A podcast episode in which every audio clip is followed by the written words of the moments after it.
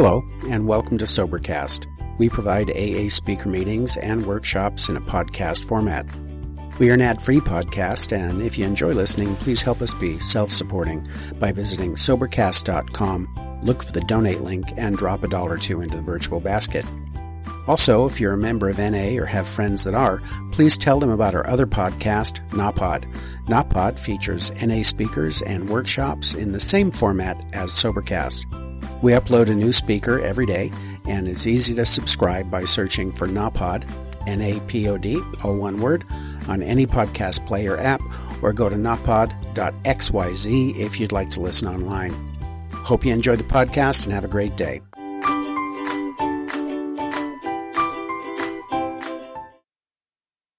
Come up to the podium uh, to speak, and I'm thoroughly looking forward to hearing them. Uh, a big round of applause for our guest speaker.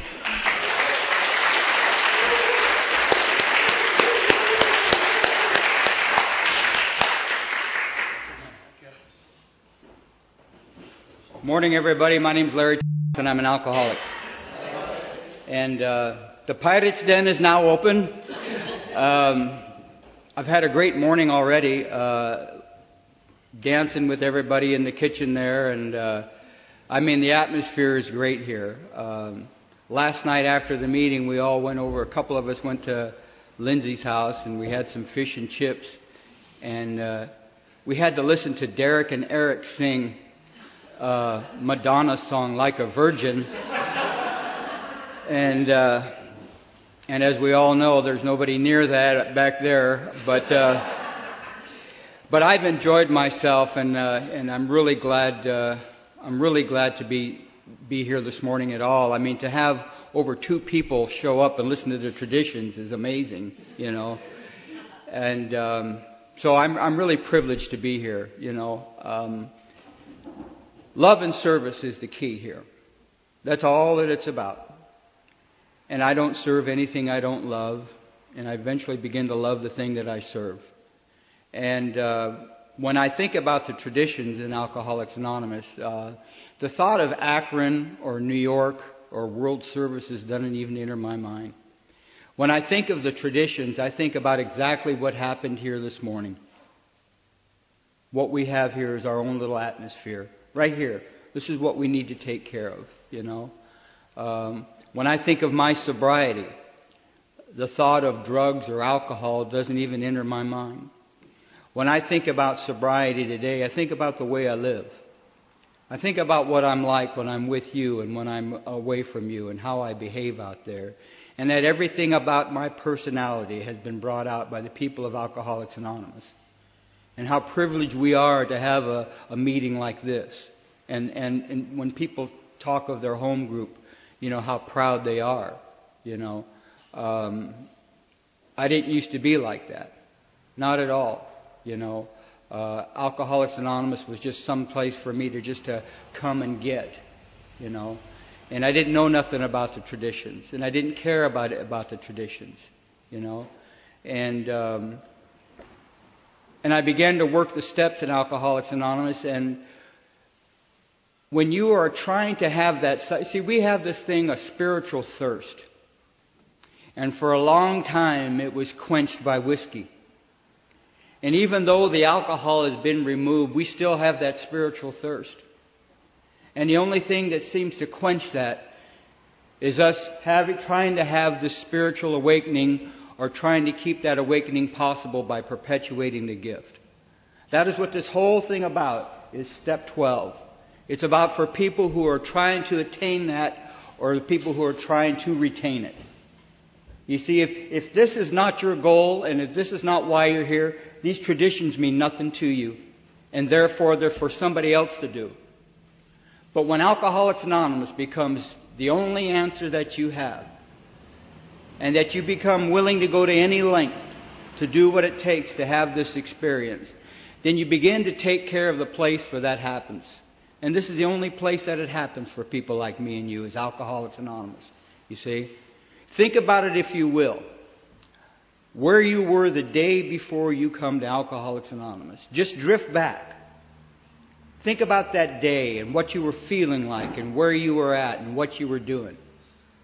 And I need to ask you one question. What would you do if there was no AA? Where would you be? What would you be doing?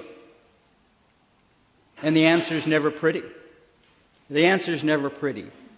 And so for people like us who've no place else to go, I mean, this is the last house on the block.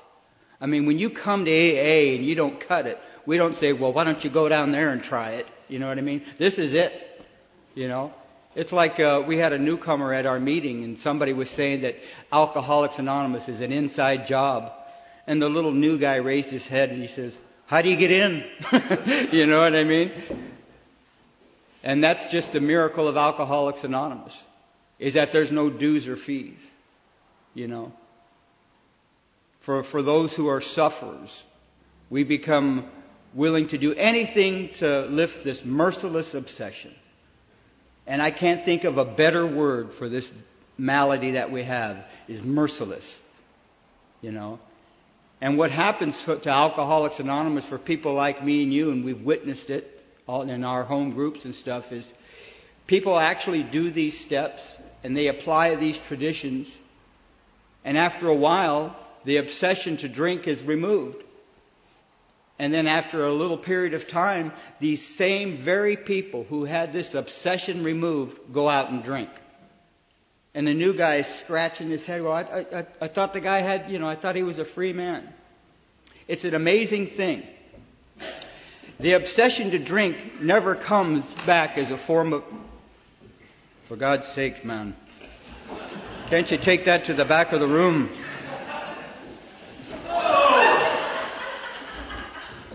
We're going to have a 10 minute break.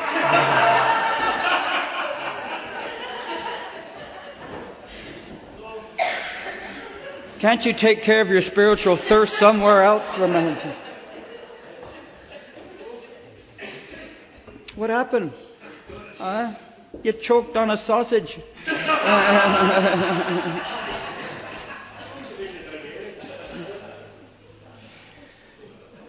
so, uh, and so we, the obsession is removed, and we wonder how these people drink again, and that's and it's very clear. The obsession to drink never comes back as a form of a drink. The obsession to drink will always come back as a form of I don't need to do this anymore. People just don't wake up and drink. No, oh, for God's sakes, man. No more dancing with you. And so uh, what happens is uh, the obsession to drink never comes back as a form of a drink. It comes back as a form of, I don't need to do this anymore. And people begin to back away from the very thing that gave them life. You see? And I don't want to be that guy. I don't want to be that guy at all. And so uh, it becomes necessary for me to do things uh, in Alcoholics Anonymous to take care of this very thing that's saving my life. You see, it's just like the room is set up today. We've got people in the front, we've got people in the back. And very few stay in the middle. And that's where I need to be. Not so much as, as far as the seating plan or anything, but that's where I need to be in AA. I need to be right in the middle of AA. You know, because I've got the type of head that just talks me out of anything good for me. And tradition one, and, th- and that was one of the things that you guys had taught me. That there's a big difference between the traditions and customs. The traditions cannot be changed. But it's custom that in every group that people take cakes. It's customary that some people say their last name and some people don't. It's a custom for people to get chips. It's a custom to whether have a speaker meeting or not, or to wear a. These are all customs. These are things that the individual or the groups vote on. These, these are mainstays. But yet we find people trying to poke holes in the very thing that's saving their lives. Not for any other difference, but for their own comfort. They have no concern about who's following. They got theirs. They have no concern about perpetuation. They have no care or concern about who, who shook your hand when you were new. Nothing that enters their mind. They're just in it for their own comfort. and how deadly that can be.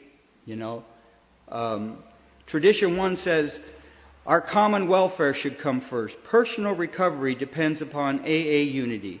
The unity of Alcoholics Anonymous is the most cherished quality our society has. Our lives and the lives of all to come depend squarely on it. We stay whole or AA dies. And without unity, the heart of AA would cease to beat. Our world arteries would no longer carry the life-giving grace of God. His gift to us would be spent aimlessly. And back in their caves, we would go. Those who look closely soon have the key to this strange paradox. The AA member has to conform to the principles of recovery. A fact. The AA member has to conform to the principles of recovery. His life actually depends on obedience to spiritual principles. If he deviates too far, the penalty is sure and swift. He sickens and dies. At first he goes along because he must, but later he discovers a way of life that he really wants to live. Moreover, he finds he cannot keep this priceless gift unless he gives it away. Neither he or anybody else can survive unless he carries the AA message. The moment this 12 step work forms a group, another discovery is made that most individuals cannot recover unless there is a group. Realization dawns that he is but a small part of a great whole. He learns that the clamor of desires and ambitions within him must be silenced. And whenever these could, could damage the group, it becomes plain to that group that the group must survive or the individual will not. I need you. I am not the most important person in this room. I need this group to survive. So how does one, how does one guy like me, how do you, how do you put a part of the unity? What can you do to, to, make, to take part in unity of a group? Well, that's why we have our chores. That's why we have commitments. It's up to us to keep this room together and to set up the chairs. What can I do to contribute to this group? Am I just coming here to dump and to get something? Or is there something that I can actually do to keep this thing that I want so much from. You see, when I think of my home group, I think of my very own home that I live in. I think of me and my little wife Rosie and our dog Heidi. And what would I do to protect that home? Would I let somebody come in and just run roughshod over anybody? Or would I want to conform to the principles of the house? If that, if that guy came into our house, would we make him start doing chores, you know what I mean? Or we make him feel like a guest and stuff like that. See, this is where I live. My home group and Alcoholics Anonymous is where I live, and I don't expect anybody to take care of it for me. I want to do something that I can to contribute. Now that goes totally against my nature. Because I've been a something for nothing guy my entire life. I didn't, I used to think that traditions and, and stuff was just for somebody else to do. I didn't know that they applied to me. And I didn't know that I could personalize them. I didn't know that there was things that I could actually do. I didn't know that these traditions would start bring about parts of my personality that would benefit me later on in life. That it would teach me how to go along and, and take a part in what can I do for the unity at work. And what can I do to conform to the unity uh, in my home and in the neighborhood? See, I didn't know that that was going to happen to me, you know. But for for the, the for the sounding of the of the first tradition and stuff like that, it's up to me to do what I can to to keep the unity of my group. What can I do to contribute? You know, and uh, and you guys have taught me that. You know that that the very life that I love so much depends on my participation and what I can do for Alcoholics Anonymous. So that that new guy, when he comes in, has got the same chance that I did. The very same chance. Now, what am I like when that new guy comes in? Am I against the wall with my friends, wondering who he is? Who is that guy? Or am I one of the guys that we had here today? Am I welcoming him? Remember how good that felt when somebody welcomed you into AA? When's the last time that happened? You know? I had people driving 200 miles just to kick my ass. you know what I mean? And I come to Alcoholics Anonymous, man, and, and people welcome me. You know? And that's the very thing, you know, that if you're new, you know, uh, we don't, we don't, we're not going to make you stay, but we're going to give you something that probably hasn't happened to you for a long time. We want to invite you. This is an invitation. We'd like to invite you to a brand new way of life. And that you got people in this room that'll go to any length to help you get what has to offer in this book. We will go to any length so that you can sit quietly in a meeting of Alcoholics Anonymous and have that miracle happen. That when there's enough silence and there's enough attention being drawn to the meeting for that one thing to happen to that new man, and that is, or maybe he can identify. For the first time in his life, the room is quiet enough where he, first time in his life, he identifies with somebody up there. Because you're sharing your experience, strength, and hope. And he said, My God, I, I did that. Or that gal says, My God, I thought I was the only one that did that. I mean, we come from a world of secrecy. We don't, I mean, that was the whole name of the game is keep them out. Don't let anybody know what's going on in here. I had a life of images. I've always had an image to hide behind, whether it be a little hoodlum or a little lowrider or whatever it was. And the name of the game was to keep them out. And in Alcoholics Anonymous, the name of the game is let us in. Let us in so we can let you out. No longer do you have to feel different anymore about what's going on. It ain't about getting perfect here, you know that. It's plain to see, you know. And that's what makes these traditions so valuable is you've got people who are selfish and self-centered, irresponsible, liars, cheats, and thieves, perverted individuals, every one of us, and we're come to Alcoholics Anonymous, and no matter what our race, our color, our creed, or whatever, we come in here, and all of that is gone.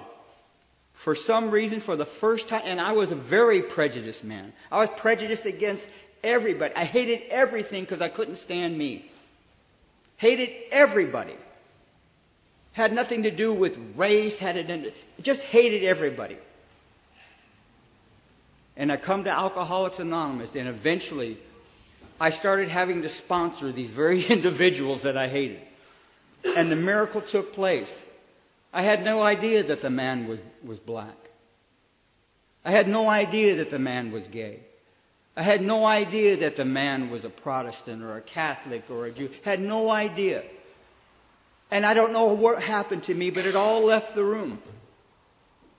It all left my head when the first time in my life I went over to the first guy I sponsored was a was a little blind guy.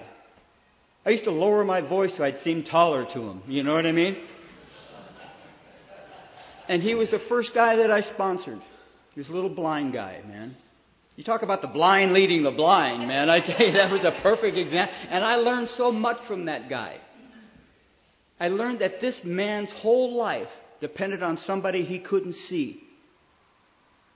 That his whole life depended on every word that I was telling him. And that it, it would do no good for me to lie to this guy. And we were just, and that's all we ever did was tell lies. That's all we ever did was tell because we couldn't stand the truth. And all of this stuff was pushed aside for our primary purpose, man. What an unbelievable thing happens to us in Alcoholics Anonymous. What an unbelievable gift we have. And the privilege to take care of that. So that very thing that has happened to you can happen to somebody else. See, when Alcoholics Anonymous first started and they got these new guys, what would they, where would they take them? They would take them to the Oxford group. Or they would take them to, to the place and they would start hunting down drunks. They would take them to Towns Hospital. And the thought to some of you folks is, well, how come they didn't take them to meetings? Because there wasn't any. They didn't have any groups. They were all meeting in houses. They were all meeting at Dr. Bob's house or Henry's house or Ernie's house. And they'd all gather up in these houses, at 10 or 12 of them. And that's where the word home group got its name. That's where the home group got its name. They were meeting in there and they took care of that house. And this is our house. whether it be the Pirates Den or the Glasgow Speak, this is our house, and it's up to us to take care of that. Now, what about these new guys that come into Alcoholics Anonymous who are who are disrupting the meeting and they're drunk and and you know you you know and they, you can't kick me out of AA? They shout. Well, nobody can kick you out of AA. Nobody can kick you out of AA, but you don't have the right to disrupt a meeting.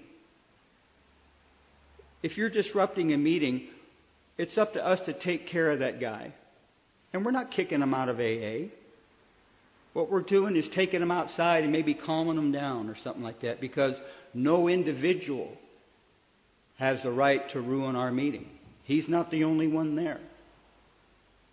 But he doesn't have the right to disrupt the meeting either.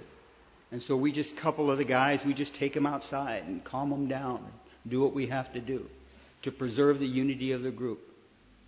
Everybody can take part in, in joining in with the unity of the group. It's not just up to two or three individuals.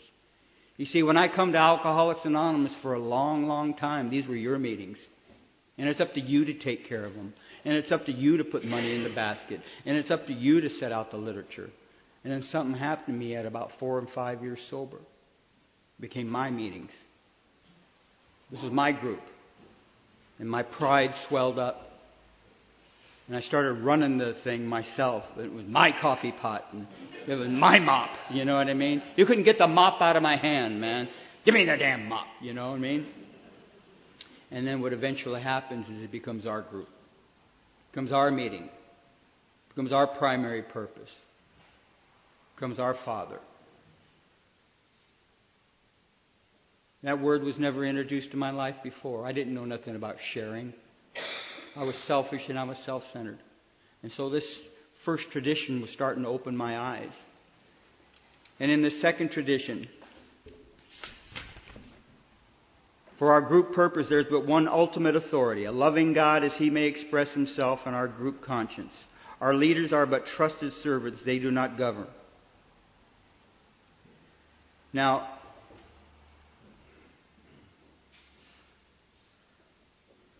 This takes me right out of the picture. This takes anybody who wants to think that they're a big shot in AA right out of the picture. You know? Because it ain't up to anybody to run this group. Now we do what everybody votes on. No, and you may not like the result. And most of us don't. Or we may not like the person that we voted in. Most of us don't. you know what I mean? But the group decides. And we're all part of that group. And if you don't vote, then you don't have any there should be any beef about it if you don't if you don't take part in these things. But the group decides how this is going to run. It's up to us to, to vote on certain things and how we want certain things done. It's not just one person's deal, you see. And for me, the most important pitch in this in this tradition is not so much uh, to talk about an ultimate authority, a loving God as he may express it, but the word our trusted servants. We're all trusted servants. All of us. All of us are trusted servants of Alcoholics Anonymous. Not just people with over 15 years, not just people who have started the meeting, but we're all trusted servants. And the question isn't so much can we trust people in here or can we trust an ultimate authority? What eventually happens to people like me and you is the question is this Can you be trusted? Can you be trusted to carry this message? Can you be trusted to do what you're supposed to do in your group? It's on you. Are you a trusted servant? Are you doing what this book tells you to do? Are you doing the best you can in your home group? Or are you just one of those silent scorners who just sit around and bag the meeting, but yet do nothing about it? Do nothing for the group. Just another place for you to come and radiate hate. You know what I mean? And so this book is telling me that I have a, I have a principle to abide to. And the question isn't who's serving me, but what am I serving? What am I doing? Can I be a trust? Am I trying to carry the message? Am I doing what I can to uphold that tradition in my life and the, and the other principles, you know, and uh, and that's a that's a mainstay for me, you know. Uh, when I think about a trusted servant, the man that comes to my mind was Alex. Alex was a real trusted servant. He was an example, you know. And that's the and that's the question that I have to me: Am I an elder statesman or am I one of those bleeding deacons? Am I an example to anybody? You know. Am I an example of this program working in my life? You know, you never know who's watching. You never know. You never know who's listening, who's coming in here for the first time, you know. And what do they see? They see a bunch of people cussing and yammering and stuff like that, or, or they see some levity? They see a couple people dancing in the kitchen and throwing sausages around and stuff, you know. And so it's up to us to, to be the uh, trusted servants, you know. And on tradition three, it talks about that the only requirement for membership is a desire to stop drinking. This tradition is packed with meaning, for AA is really saying to every serious drinker, you're a member if you say so. Nobody can declare you in and nobody can keep you out. No matter who you are, no matter how low you've gone, no matter how grave your emotional complications, even your crimes, we will still can't deny you AA. We don't want to keep you out. We aren't a bit afraid of you. We're not afraid you'll harm us. Never mind how twisted or violent you may be. We just want to be sure that you get the same great chance for sobriety that we had. So you're a member the minute you declare yourself a member. Now, what I want to bring out in this thing here is the long form of Tradition 3. Our membership ought to include all who suffer from alcoholism. Period. Hence, we may refuse none who wish to recover, nor ought AA membership ever depend on money or conformity. Any two or three alcoholics gathered together for sobriety may call themselves an AA group, provided that as a group they have no other affiliation. If you suffer from alcoholism, that's why we have open meetings so that people can come in here and identify and find out the difference between a hard drinker, a heavy drinker, or somebody who suffers from alcoholism. That their problem isn't when they're drinking, their problem is when they're not drinking. That if you're a hard drinker, given any reasonable excuse, you can swear off forever with a bad liver or a loss of job or a loss of, you just swear off forever and everything's alright. But what about the real alcoholic? What about the real alcoholic that no matter what's going on in his life, every time he stops drinking, he always returns, even when he doesn't want to? What about that baffling guy who's lost the ability of control? What about that guy? And that's what this is about. We were resolved to admit nobody to AA. See, at first these guys were so into we just want the pure alkies, right? Well, nobody but pure alkies coming in here. The hardcore alkies, they were like that. Before Alcoholics Anonymous, when it was just starting out.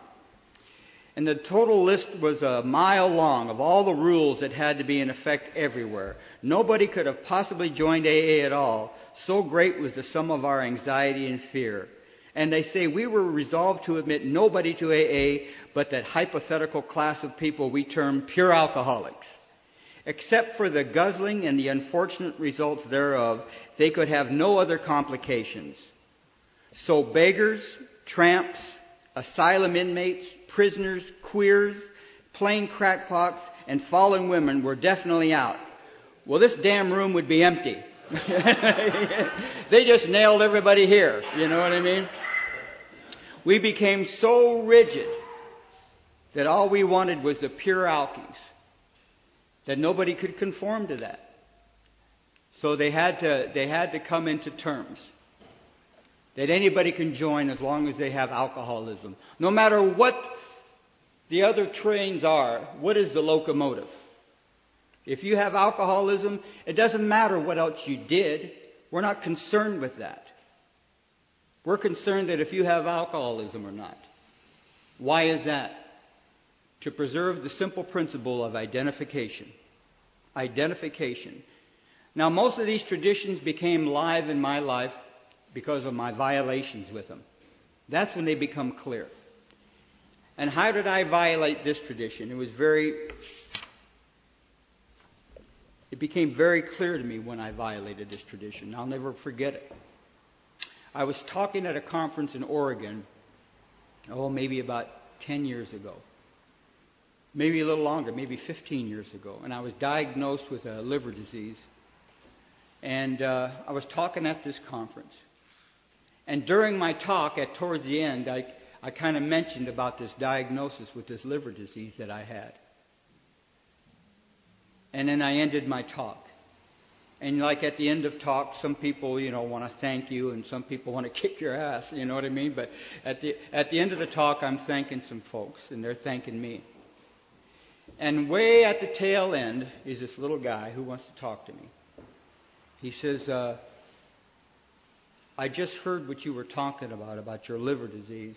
And he says, I wanted to talk to you about that, about you having hepatitis and stuff like that. And I said, sure. And we started talking about it. And then this other little fella came up. I'll never forget this. He says, uh, I, I don't mean to bother you. He says, but I wanted to thank you about your talk. He says, because I've been slipping in and out of AA for eight years. And I heard you talk about that, and I'd like to talk to you about that.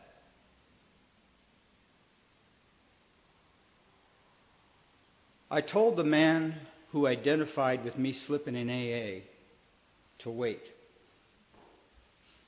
And I began to talk to this other guy about something an outside disorder, my hepatitis. The alky was avoided. Now, that may not seem like a big deal to you. But what is my primary purpose here? To talk about hepatitis or to help the alcoholic who still suffers? Now, that may not be a violation to anybody else. But you know when you do wrong. There's a siren that goes off. And man, that thing went off in me. And I'm talking to this guy about my half-assed liver, and the alky wandered off. My ego was telling me that he'll wait for me. And I got done talking to him, and the little guy was gone. Wonder if that would have happened to me. Wonder if that would have happened to me when I was new somebody did that. And I realized that I've got to stick to my course here. That there's nothing wrong with mentioning that in your talk or something like that. But for me to avoid the drunk, to allude to some other thing that maybe he could have waited, you know, and it's a mistake that I never want to make again. And I haven't. But that's what brought this home to me. Now, this next tradition where we talk about, and I probably won't, fortunately, not go through all of them. You guys will luck out this morning. Tradition four, it says each group should be autonomous, excepting in matters affecting other groups or AA as a whole. It says over the years, every conceivable deviation from our 12 steps and 12 traditions have been tried. That was sure to be since we are largely a band of ego-driven individuals, children of chaos. We definitely played with every brand of fire only to emerge unharmed and we think wiser. These very deviations created a vast process of trial and error under the grace of God has brought us to where we stand today. Now, each AA group have to stick to its course or it'll hopelessly be lost. Sobriety has to be its sole objective. In all other respects, there was perfect freedom from will and actions. Every group has the right to be wrong. Every AA group ought not endorse, not to do anything which would greatly injure AA as a whole, nor ought it affiliate itself with anything or anybody else that has. Nobody can tell this group how to run itself. That's the neat thing about autonomy. This is your group. You guys can vote on how you want to run it. You guys can even violate traditions if you want. Nobody can tell this group how to run it. Nor do you have the right to tell any other groups how to run it. You know, this is up to you. Every individual group is self-governing, so to speak. It's up to the individuals here to vote on how this how this group is run and stuff like that. And uh, it's a very very unique thing. This autonomy, you know, and yet we have so many groups now who are functioning well and we sit around and badmouth the other ones because they're not doing it right. You know what I mean? But uh, and that's a nobody can tell this group uh, how much money to collect or you know the hours of it. it it's your group. It's your home group, and uh, and that's what kind of makes this a neat little uh, tradition for me is that nobody has the right to tell us what to do at our home group. It's up to our home group, you know. And in tradition five, it says each group has but one primary purpose to carry its message to the to the alcoholic who still suffers. The very life of our fellowship requires the preservation of this principle. Just as firmly bound by obligation are the members of Alcoholics Anonymous who have demonstrated that they can help problem drinkers as others seldom can. The unique ability of each AA to identify with him and himself and bring recovery to the newcomer has no way depends upon his learning eloquence. The only thing that matters is that he's an alcoholic who has found the key to our sobriety. The legacies of suffer and recover are easily passed among alcoholics who stay sober. This is our gift from God. There is no other reason for this singleness of purpose. It is the great paradox of AA that we know we can seldom keep this precious gift of sobriety unless we give it away. That's our primary purpose. That's our that's my reason for living. My primary purpose isn't to have a job or to have a wife or to have a dog. My primary purpose is to carry this message.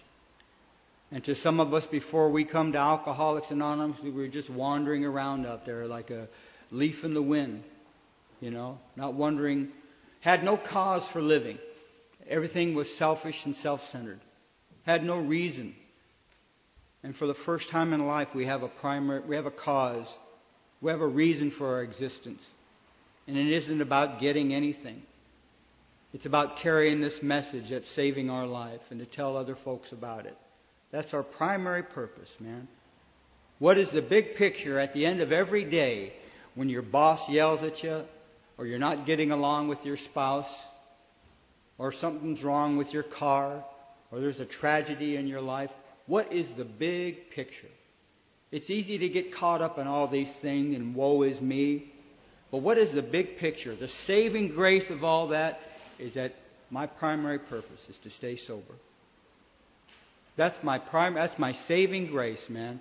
I can get wrapped up in all these things and think, my God, the world is coming to an end. And wait a minute, man.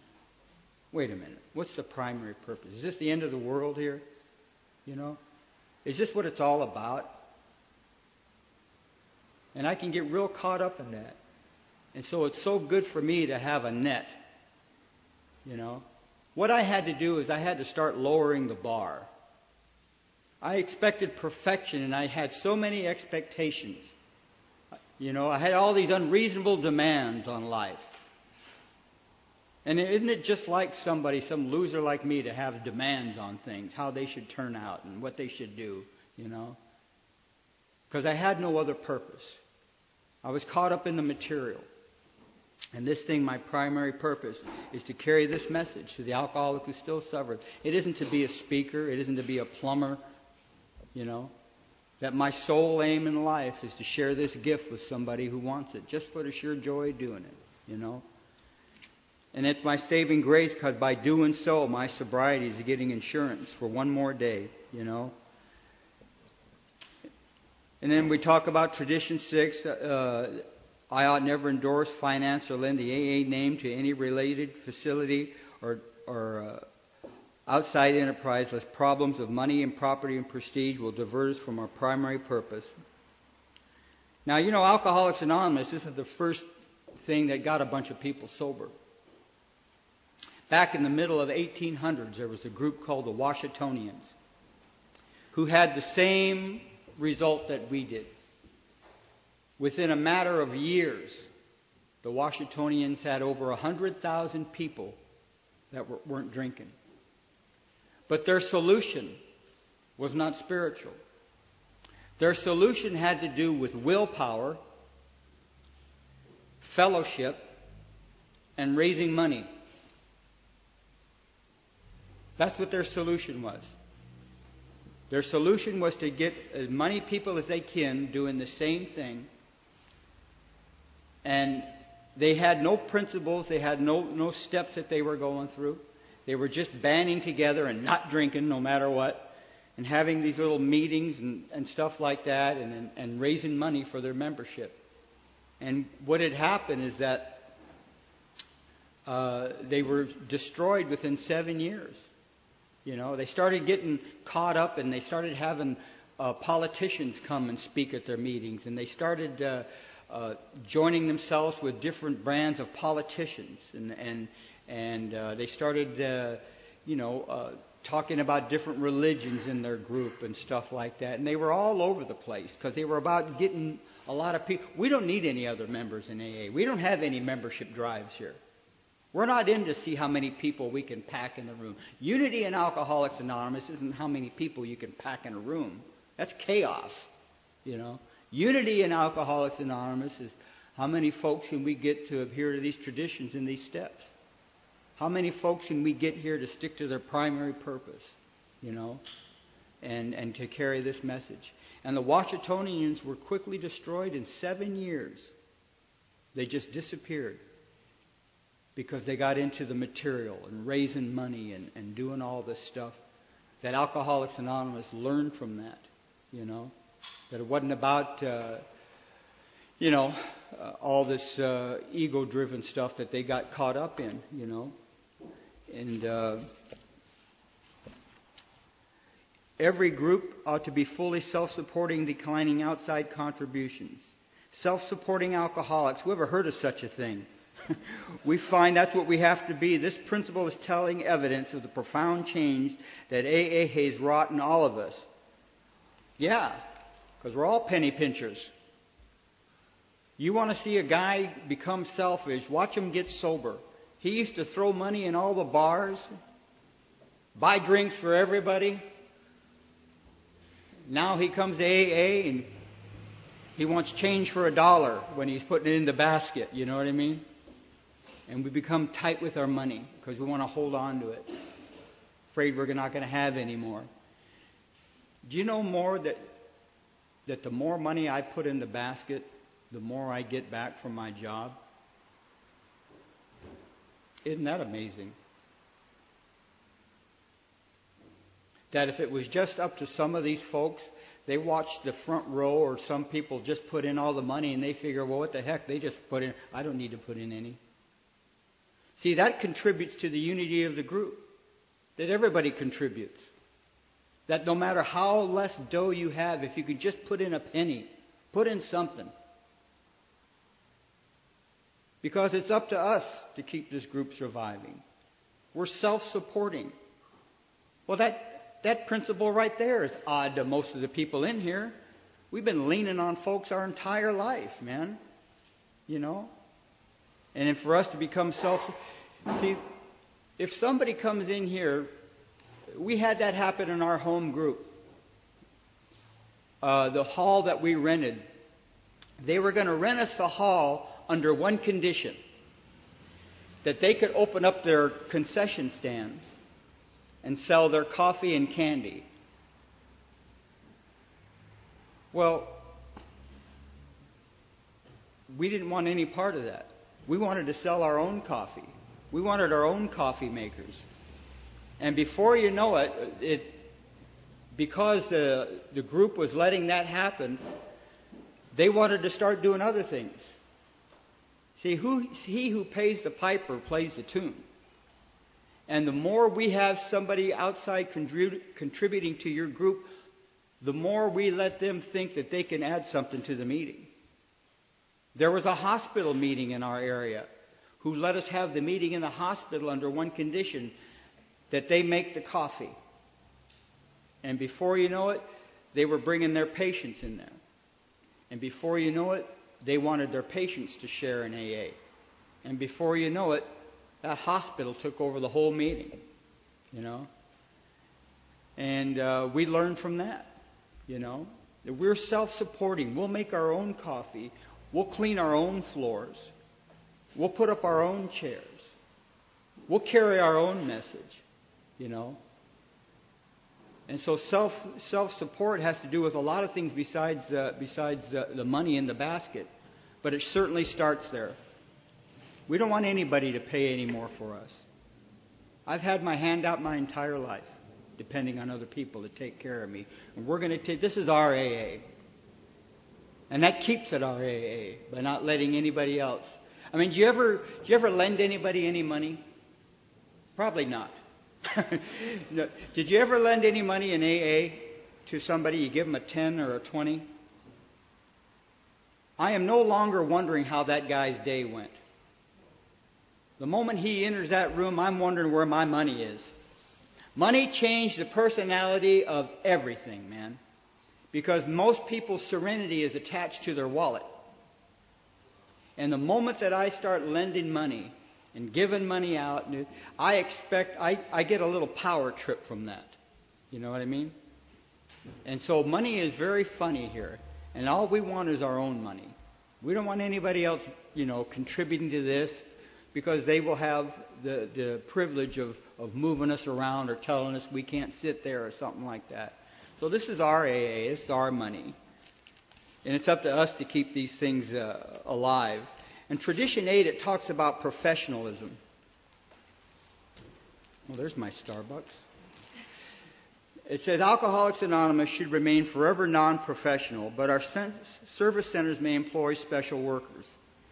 Alcoholics Anonymous will never have a professional class. Alcoholics will simply not listen to paid 12 step workers. Almost from the beginning, we've been positive that face to face work with the alcoholic who suffers can be based only on the desire to help and be helped. When an AA talks for money, whether at a meeting or at a single newcomer, it can have a very bad effect on him too. The money motive compromises him and everything he says and does for his prospects. What we have here in Alcoholics Anonymous that most of us experience has been a free gift.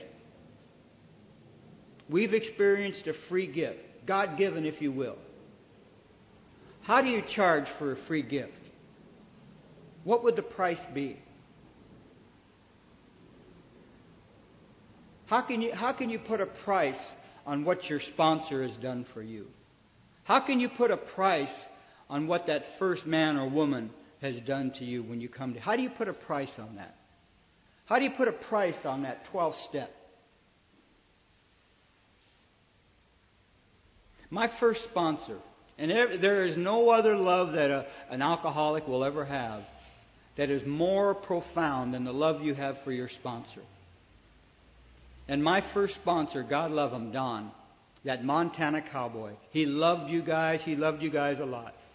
And the first thing that he did with me when he had me, man, is he got me into cleaning up my meetings and doing something in my meetings and, and talking to new guys and taking me to jails and taking me to penitentiaries and getting me in service. Thank God he got me in the mainstream of Alcoholics Anonymous.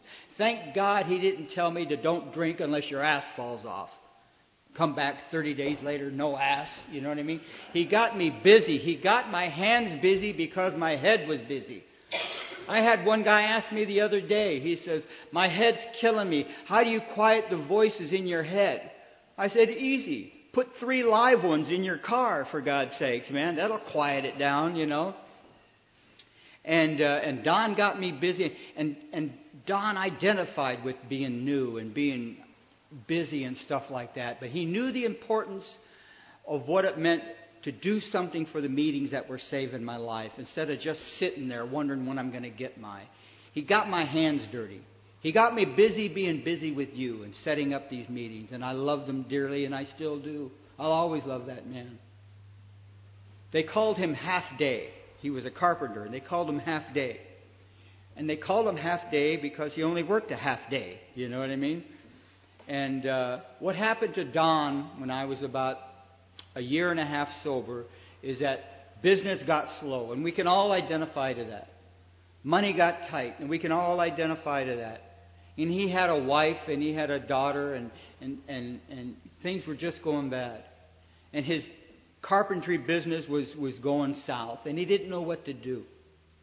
And so what Don did is he went to night school, and he started taking up uh, chemical dependency and alcoholism counseling. and Don was going to school to become a counselor.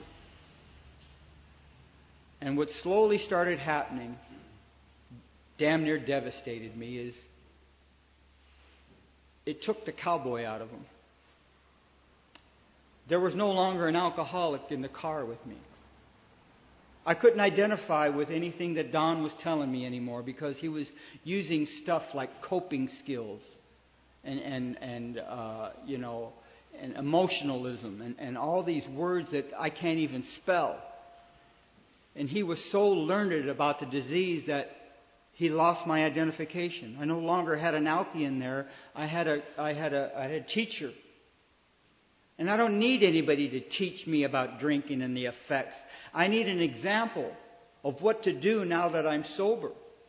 I, and my identification with him was lost and I didn't know what to do.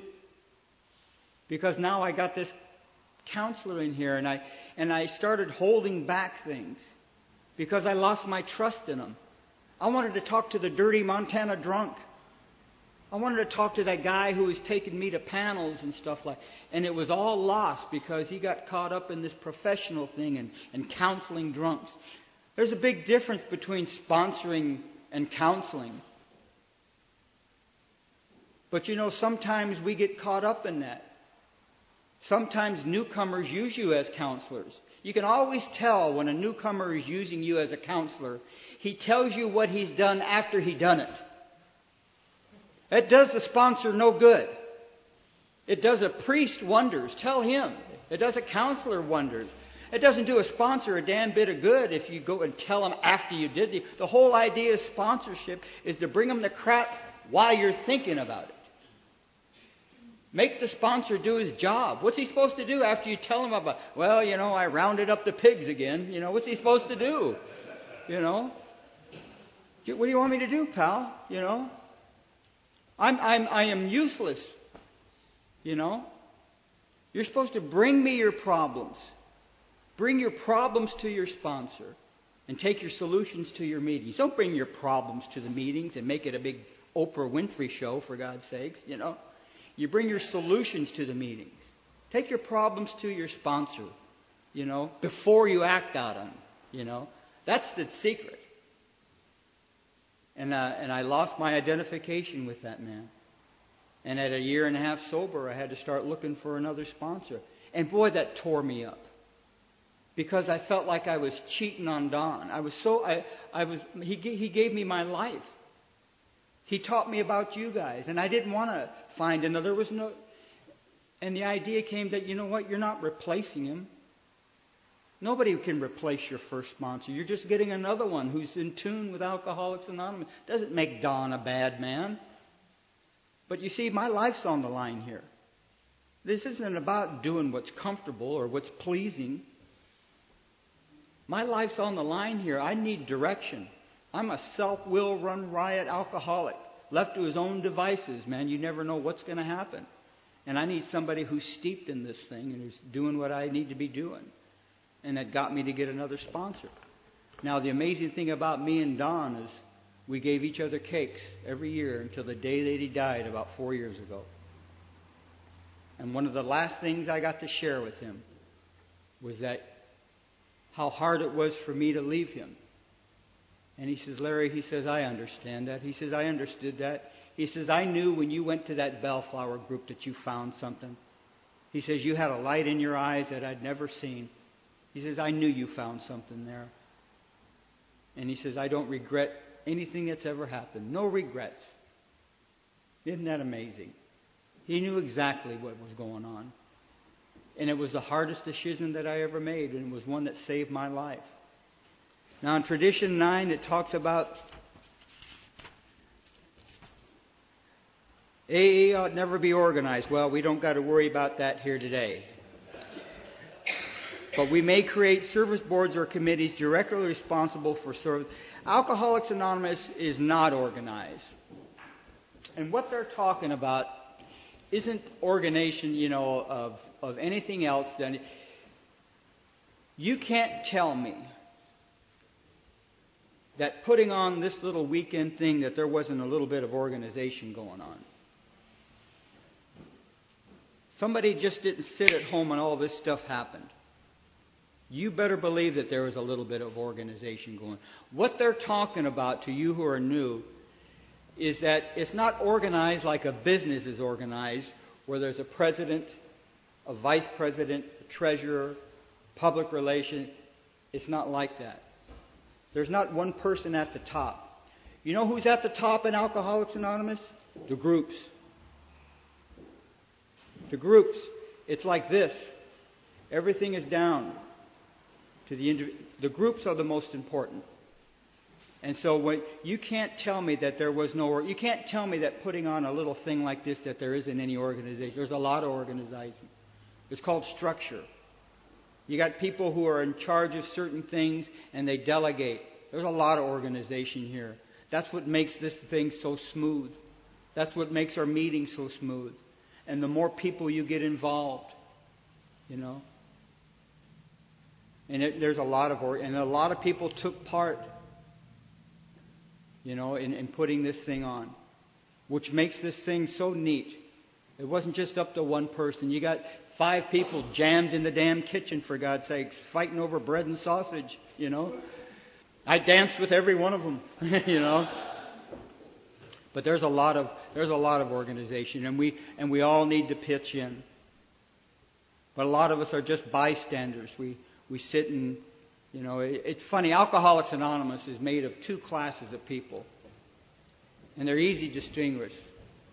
There's a certain class of people who come to Alcoholics Anonymous, who sit over there and they do nothing for the meeting and their life just flourishes.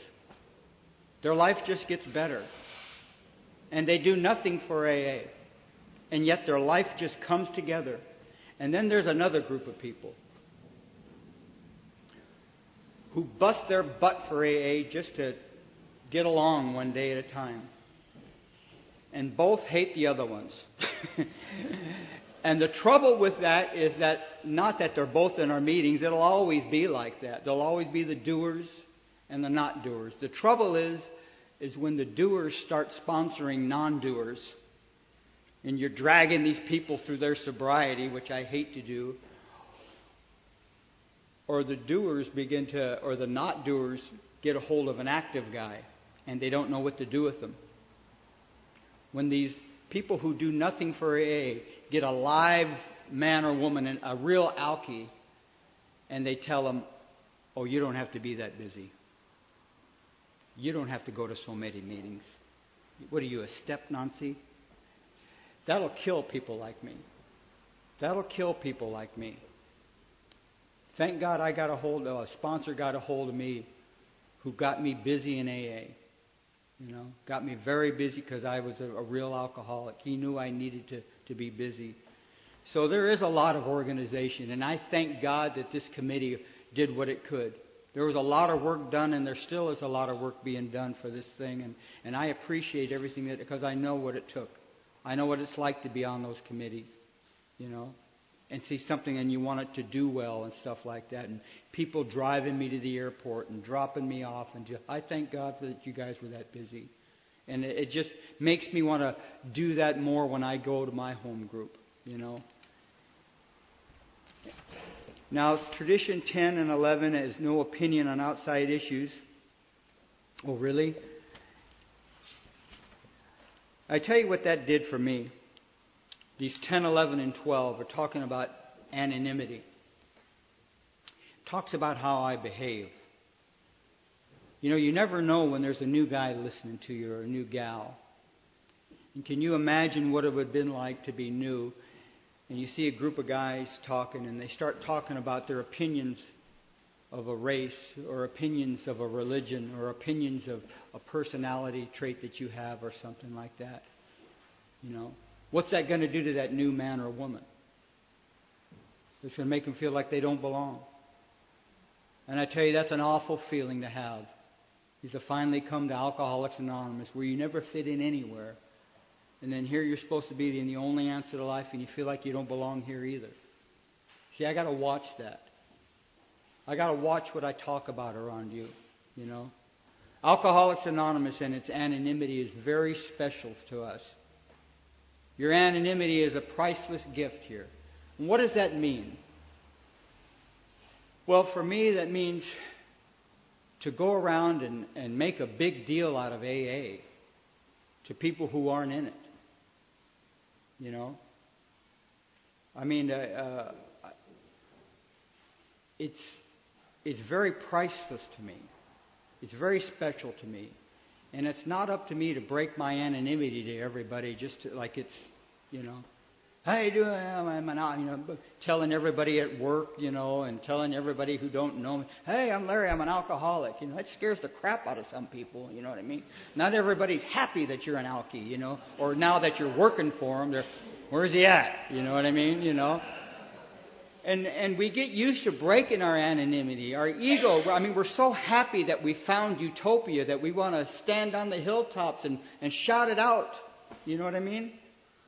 And uh, not everybody is happy as hell, you know, that you're, you know, it's, and I get offended sometimes when certain religious groups are like that. That's what turned me off, you know, to certain religions. They were banging tambourines and shaking their stuff on every corner and stuff like that. And, you know, because what you are out there speaks so loud that people don't hear a word you're saying. I would rather people think that I'm a good worker than a good AA. You see, what I'm like when I leave you has everything to do with what type of member I am without telling anybody I am. See, you can be a fine example of Alcoholics Anonymous without anybody ever knowing that you're in AA. And that's the kind of anonymity that's an attraction. Somebody knows there's something about that guy. There's something about that man's consistency. He's always here on time. There's something about that gal, man. She's always looking clean and sharp. And there's that certain something. And it keeps them a little curious about you because you're always showing up at work and you're always doing what you're supposed. I like that. I like that about us.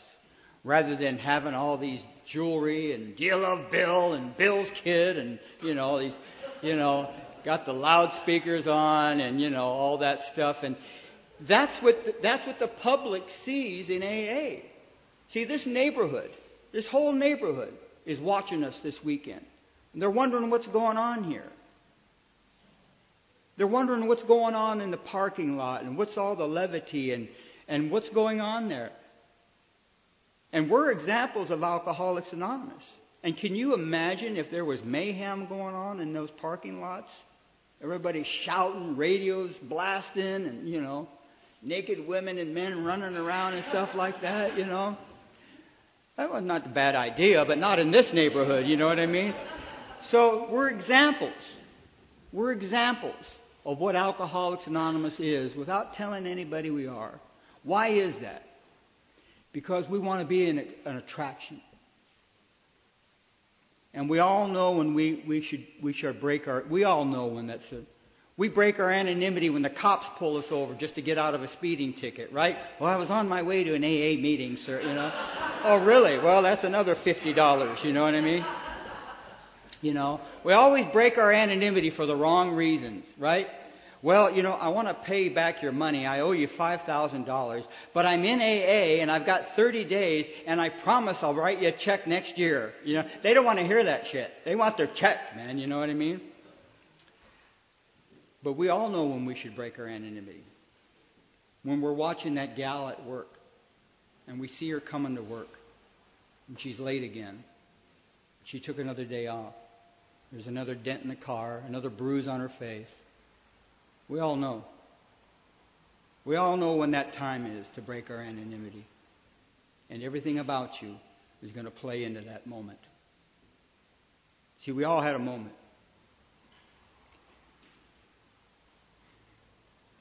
This fellowship that we say and live so well in was started on a moment. A little moment. In the early part of May in 1935, a stockbroker and a butt doctor got together. And Dr. Bob says, I don't want to talk to that stockbroker. I don't want to talk to any more people about my drinking. And we all know what that's like. I don't want to hear any more sermons about my drinking. I don't want anybody to intervene. I don't want the family. I don't want to hear no more about my drinking. That's my business. And Dr. Bob says, but because he's a friend of yours, his wife Ann's, he says, I'll listen to this man for 15 minutes. And Dr. Bob and Bill Smith went to the Seiberling guest house for a 15 minute talk and came out five hours later. And they had a moment. They had a moment, which is why we're here today. They had a moment of identification. Dr. Bob came out of that house and he says, My God, Ann, that man understands my drinking. Now, how many people understood your drinking? We don't under, they don't understand why we drink, and we don't understand why they don't drink. Because they think it's a problem. Can't you see what you're doing to your life? And they don't understand that it's our answer, that it's our answer to anything. They don't get that. And they came out, and Dr. Bob had a moment, and Bill had a moment. And that's why we're gathered up here in our home groups every week. That's why we go to our book studies, and that's why we go to our speaker meetings, and that's why we go to our prisons, and that's why we go to our hospitals. Not so that we can feel wonderful because we've got it and they don't. What a sad thing to do. Well, I went and talked at the penitentiary, and boy, did I ever leave feeling grateful. How selfish is that? I don't go to the penitentiary to come out feeling grateful. I go to the penitentiary to bring those guys some gratitude and let them know that there's hope outside these gates. That even though you're locked up for 5 to 10 to 15, that there's hope there. That you don't have to live like that and you can start while you're locked up. What an amazing thing we have here. And so we're all gathered here this weekend and we gather every week so that some lady or some young man will have that moment where for the first time in their life they might feel safe. They might feel safe for the first. When's the last time you felt safe? I didn't feel safety till I started loving and serving you. And I hoped every day I could see you again. Because I didn't want to be left out there alone. And you guys promised me that I would never have to be alone again. That you stay with us, Larry, and great things will. Now, you don't think your seat's important? You don't think your meeting's important? Let me tell you how important this is. Not too long ago, maybe about five years ago, maybe a little more, six, a man from uh, California called me up who was in charge of the central office of Alcoholics Anonymous in Santa Barbara. He says, Larry, there's a man who has 15 years sober in the Georgia State Penitentiary, which is another state, and he's coming to California to be transferred to another penitentiary, but he's in AA. And he's locked up and he's doing AA. And he's coming to California and he doesn't know anybody. And he was wondering if he could write you. I said, Yeah, yeah, I'd love to start. And so, me and a guy named Samuel, a man who was going to be locked up for 20 to life, who had 15 years of sobriety, we started writing each other. And every month we would write each other. And I would tell him about you. I would tell him about my home group. I would tell him about where I sat in the third row in the third seat. And I would tell him about the friends that I met in Scotland. And I would tell him about things that were going on with my wife and my sponsor and my home group. And little by little we began to write. And he started writing me, to me about the steps, and I'd write him about the first step, and he would write me about the first step. And we found ourselves going through the steps of Alcoholics Anonymous. We went through all the steps. And he was a black guy. And I learned that by the fourth step. And so now I had a picture of this guy. And, and, I, th- and I, I had a voice. You guys know who Morgan Freeman is? I, yeah, every time I, he would write me, I would picture Morgan Freeman's voice. You know what I mean? And, uh, and so I had this picture. And several months went by, and we were on the 12th step. And Samuel wrote me. He says, Larry, he says,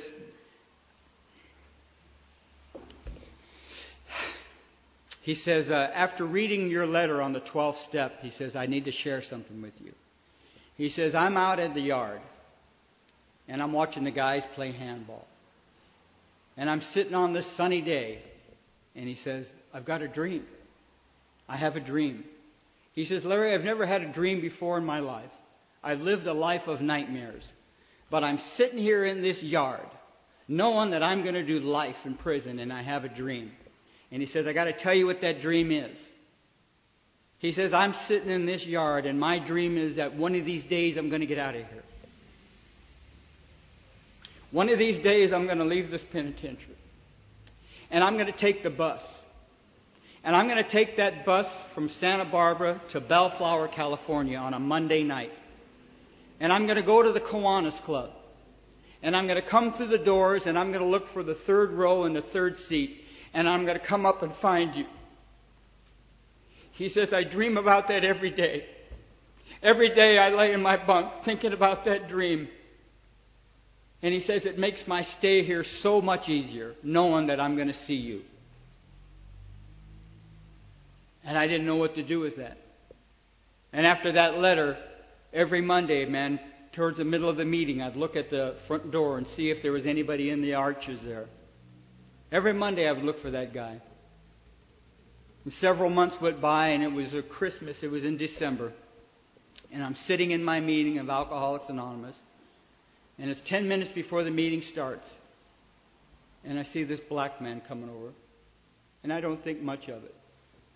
And this black man comes over and he stands over there by the third row in the third seat. And he says, Are you Larry Thomas? I said, Yes, sir, I am. And he grabbed me and he picked me up. Scared the shit out of me, man, you know what I mean? And he put me down. He says, My name is Samuel. And I said, oh, Thank God that is, man, you know. He says, he says, I came all the way over here to see if you were in the third row in the third seat. Samuel had made it. They let him out, man, and he knew where to go. He knew what to do and who to see. He knew where to look for us at. And that man's been out ever since. And he knew where to go. What an amazing thing we have in Alcoholics Anonymous. What an amazing thing. You never know who you're going to touch here. You never know what's going to happen. So if you're new in Alcoholics Anonymous, I hope that you pursue this psychic change. I hope that you're here not just trying to just get something. I hope that you have a little plan, and your plan is to have that experience. And if you've had that experience, I hope your plan is to tell somebody about it. Thanks a lot, you guys.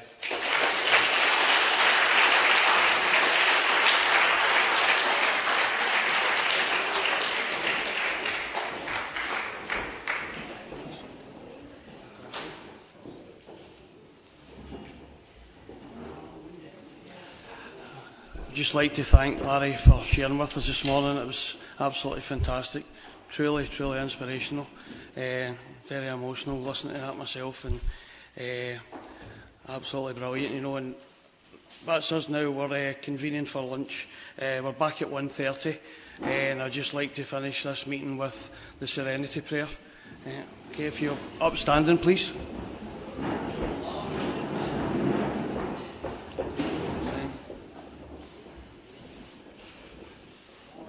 God, grant us the serenity to accept the things I cannot change, courage to change the things I can, and the wisdom to know the difference. Amen.